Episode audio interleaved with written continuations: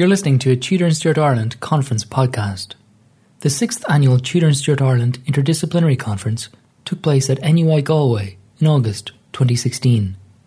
The conference was generously supported by an NUI Galway President's Award for Research Excellence to Professor Stephen Ellis, the Moore Institute at NUI Galway, the Discipline of History at NUI Galway, and the Society for Renaissance Studies. As in previous years, the majority of papers were recorded for podcasting by Real Smart Media, in association with UCD's History Hub. There are now more than 140 podcasts from previous Tudor and Stuart Ireland conferences freely available. To access this archive, go to historyhub.ie forward slash podcasts or visit tudorstuartireland.com. In this episode, a recording of a paper by Dr. Bríd McGrath from Trinity College Dublin. Her paper was entitled Unmasking ES, the author of a survey of the present state of Ireland, anno 1615. Um, hi, so this is a manuscript from the Huntington Library, and it's been used by a lot of scholars, and it was also used by Brian Friel as research for his play Making History. So it's been very widely used, but nobody has previously identified the author, who is known just as ES. So I'm not going to discuss the content of his um, survey of the present state of Ireland. It is your standard anti Irish xenophobic anecdote laden, okay? Um, and there is no intellectual rigour in it, okay? And uh, anyone who wants to discuss his contents, I will do later. All I want to talk about is who wrote it, okay? And I would open a book that no one in this room has ever heard of him, okay? Um, so if anybody would like to suggest who ES might be, um, feel free. But um, I should say I was looking for him 30 years ago and I couldn't find. I only found sort of like two things on him, and in the meantime, everything has become discoverable, and I had enormous fun putting together this paper. Okay, so the contents of the manuscript, as you see, ES make it plain that ES was in Ireland in the years previous, um, immediately before 1615 had an interest in plantations, was involved in the Parliament, which was summoned for the 18th of May 1613, was familiar with the works of Edmund Spenser, was connected with Sir Thomas Egerton because it was a manuscript owned by Egerton, although it's dedicated to the King and was presented to James. He was a fluent writer and he used the initials ES in his other publications. Okay, this wasn't published, of course, it's uh, in the other writings. So, two members of the 1613 Parliament had these initials Edward Southworth and Edmund Scory. MPs for Sligo and Augher, respectively. Interestingly, they were contemporaries at Oxford. Southworth, who was from Middlesex, had arrived in Ireland around 1594 and he acquired lands there, and he wasn't known for any literary output or any links to Egerton. Uh, he also sat as MP for um, Sligo in 1634. Um, Scory, on the other hand, was an English traveller. He was a writer with very close connections to Edmund Spenser, he frequently used just the initials ES in his writings um, and publications, and he dedicated the works in very flowery terms to important men, as in this case. Finally, his kinswoman Alice Spencer was Egerton's third wife. It is indisputable that he was the author of this account of Ireland. So, who was Edmund Scory? Edmund Scory was the younger son of Sir Sylvanus Scory, who was MP for Newtown in the Isle of Wight and of Alice, daughter of Francis Walsh of Chelsea in Worcestershire. He was the grandson of John Scory, who was a Marian exile who became Bishop of Hereford in 1559. The bishop was esteemed as a preacher, uh, as in previous paper, um, and was also, also an author.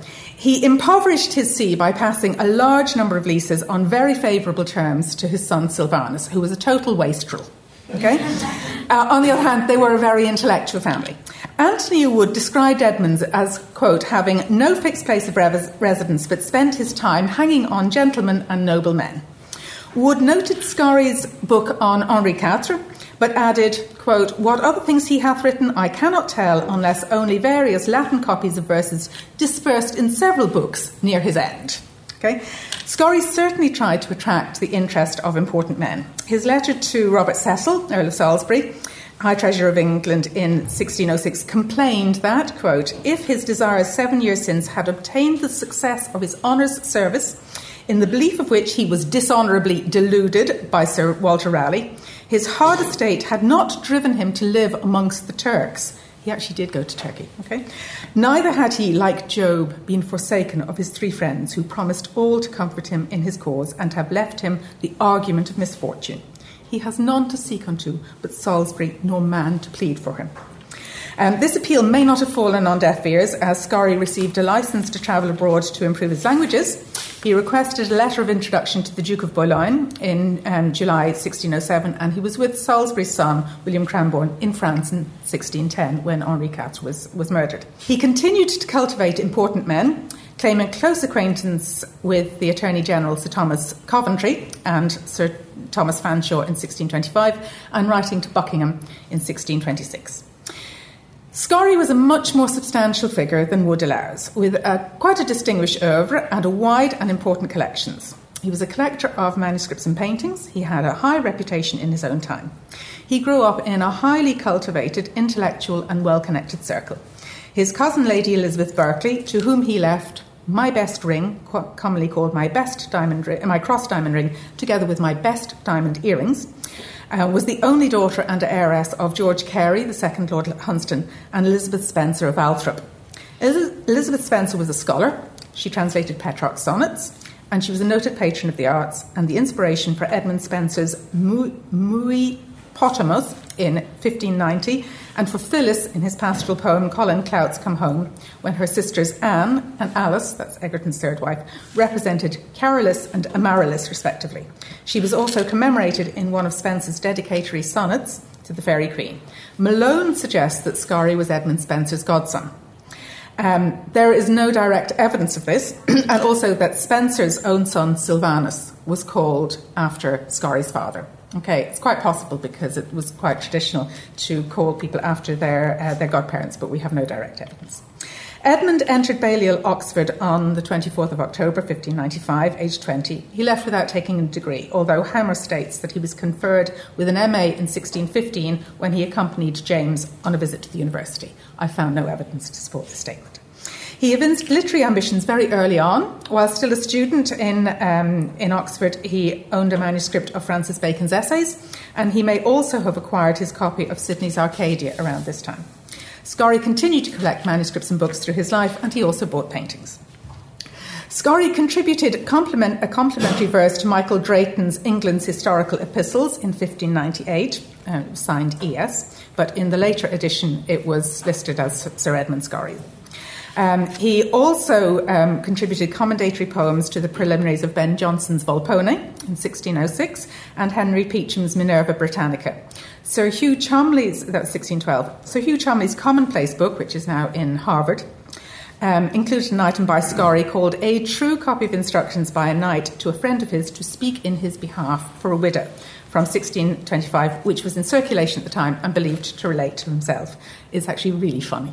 Okay, uh, he has very grandiose notions about himself that are totally um, unsupported by other evidence. Okay, um, Sir Robert Cotton's library included some epitaphs on James I, his wife and son, written by Scory. Scory wrote the first known account um, in English of Tenerife, fulsomely dedicated to Francis Bacon. Very nice layout and very similar to the um, the survey in the Huntington. Okay, um, and this was used as a source document for Samuel Purchas's various editions of um, pilgrimages. Scory was in France at the time of Henri IV's assassination, um, and this is the only book that he published in his, his lifetime. Okay. Um, and it was dedicated to William Viscount Cranborne, Salisbury's only son, with whom he was travelling in France. Okay. Um, it manages to talk about Henri IV's um, assassination without ever mentioning the fact that he converted to Catholicism. You know, it's, you know, sort of quite good going. It's probable that Scory came to Ireland with his friend John Pory, who accompanied Sir George Carew in um, June 1611. Pory was another travel writer who had studied under Richard Hakluyt, and he published a, ge- a geographical history of Africa in 1600. And he was also well connected with the Salisburys, with whom he had been planning to travel in France. Pory didn't remain in Ireland for long. The climate didn't agree with him. He kept on getting, you know, he didn't like the, the damp, so he, he, he left. Okay, um, although he stayed in, uh, he remained friendly with Carew for the rest of his life. Scory, however, did remain until November um, 1614, and his survey provides an eyewitness account of the Dublin election in um, on, in April 16. 13, which he notes took place in, in the Tholsel, uh, he fails to note that it took place at 4 o'clock in the morning to rig the election. Okay? Um, and a commentary on the Cavan um, county election on the 6th of April. He presumably arrived hoping either for preferment in office or an award of lands in the plantation of Ulster, but he didn't get either. Augher, where he was MP for, with which um, had no known connection, but then Augher was a hole in the wall, no one had a known connection with it, you know. I mean, it was only incorporated to, to, to, pack the Parliament with, with, with, Protestants. It was one of 40 constituencies newly created to pack the Commons with Protestants. A number, including Augher, received their charters during the course of the election campaign. Okay? Um, Charlie Haughey could have learned a very great deal from the way that these elections were managed. Okay. Um, a number, including, uh, sorry, the Catholic MPs refused to accept the result of an election which was so blatantly rigged and walked out of the Parliament House. 41 Protestant MPs, including Scory, signed a true declaration of the Protestants objecting to the Catholics' position and actions. On appeal to James, Augher, with 10 other uh, boroughs, the ones that were incorporated during the election uh, campaign, uh, was declared not to be entitled to be represented in this Parliament, and Scory's brief Irish parliamentary career came to an end. He left Ireland around the beginning of November 1614 in penury and ignominy and he had a thoroughly miserable trip back to Ireland. He claimed on the boat that he was a king's messenger and he was bringing um, letters on the king's um, authority, and therefore he tried to muscle himself a cabin on board, but the captain was having none of it. And so Scory spent the, the, the, night, lodged all night upon the upper deck, cheek to cheek with a, with a rat catcher who urinated on him in the middle of the night. Things actually got worse the next day because when he uh, disembarked, although there were 20 horses waiting for him, he insisted, because he was on the king's business, which was contested by the person who wrote this, um, that he was due um, a horse. So he called the constable and insisted on the horse. And the only horse that the constable could find was clearly a Shetland pony. um, and Scory got onto it, and the, the, the Shetland pony thought that Scory was a bit heavy for him, and he threw him off onto a dunghill so just, I mean, it really was a, a, miserable time. Okay. Tomorrow, however, uh, and somebody put him up for the night, which was sort of better than he, better treatment than he'd been used to. Okay. Tomorrow he proposeth with his fellow Tig and his lutist, so this is a man absolutely on his uppers, but he's still accompanied by his personal musician and Tig, to go towards London Post he hath five pounds, fifteen shillings in his purse to bear their charges and no more. The malicious pleasure in reca- taken in recounting this episode to Lord Deputy Chichester's nephews and Scory's fellow MP, Faithful Fortescue, suggests that Scory did not make a good impression or his fortune in England. However, Scory turned his Irish experiences to good account, providing this survey to King James and to Ellesmere.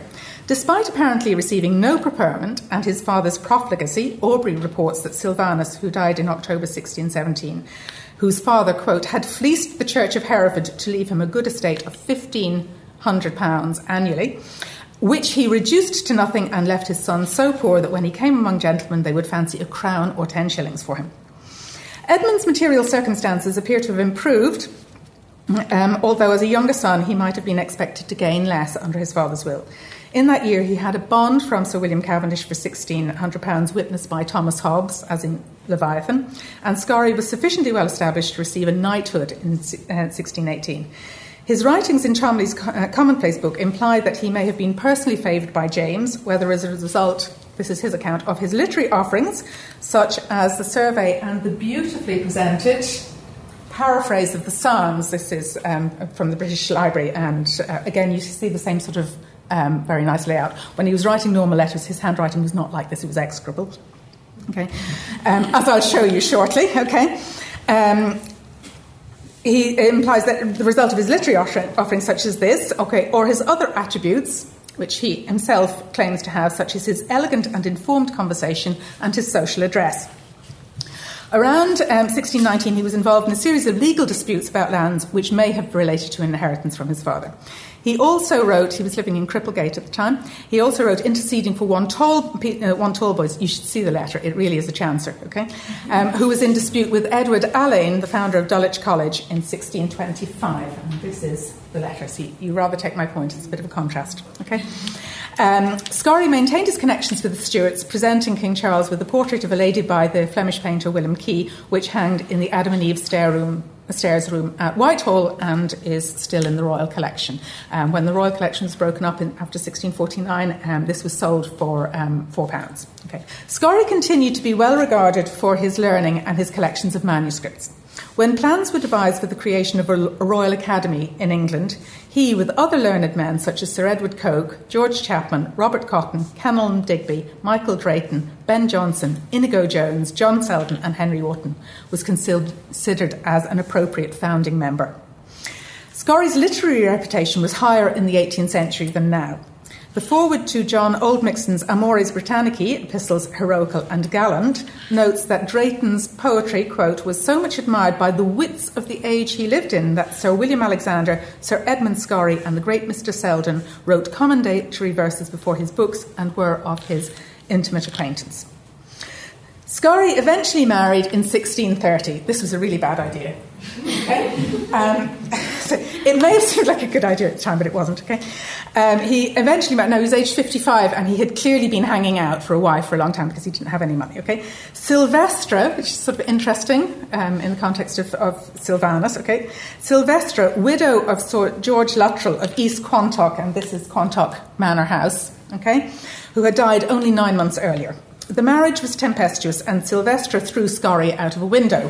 Um, but a ground floor one, so, um, so you know, presumably one of these. Okay. Okay. Um, nor did the marriage provide the material advantages that Scory might have anticipated. Sylvestra appears to have tried to conceal her property from him before her marriage and Scory had to deal with difficult court cases. A court in 1630, that's the year in which he married, noted that the riots had taken place on his estate, which he enjoyed in the right of his wife, and that the rioters had taken possession of the manor house, other property, and threatened to carry away the corn and other property from East Quantock Manor. The court pronounced as incredible the claim that Silvestra, during her first widowhood, had secretly, secretly conveyed the property to two men in trust for her own use for no material consideration. Scory died in July 1632 after just two years of marriage to Sylvester. It's quite enough, okay? Um, when his address was given as St. Giles Cripplegate and he was buried in St. Leonard's Church, Shoreditch, with his ancestors. In his will, which does not mention any earlier marriage or children, or indicate that he had any property at all. He left a number of bequests to his servants, including a pound to one of them, because he had endured the tyranny and the danger to his life of my wife. okay, okay.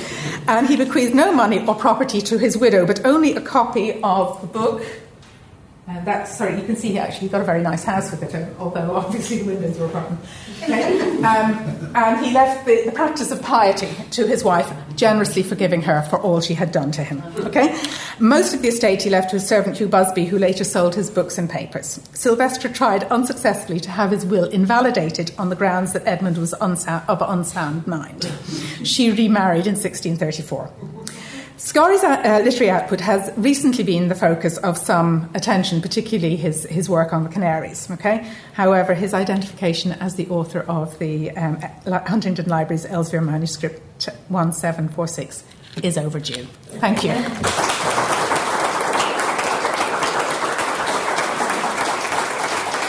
Thank you for listening to this Tudor and Stuart Ireland Conference podcast.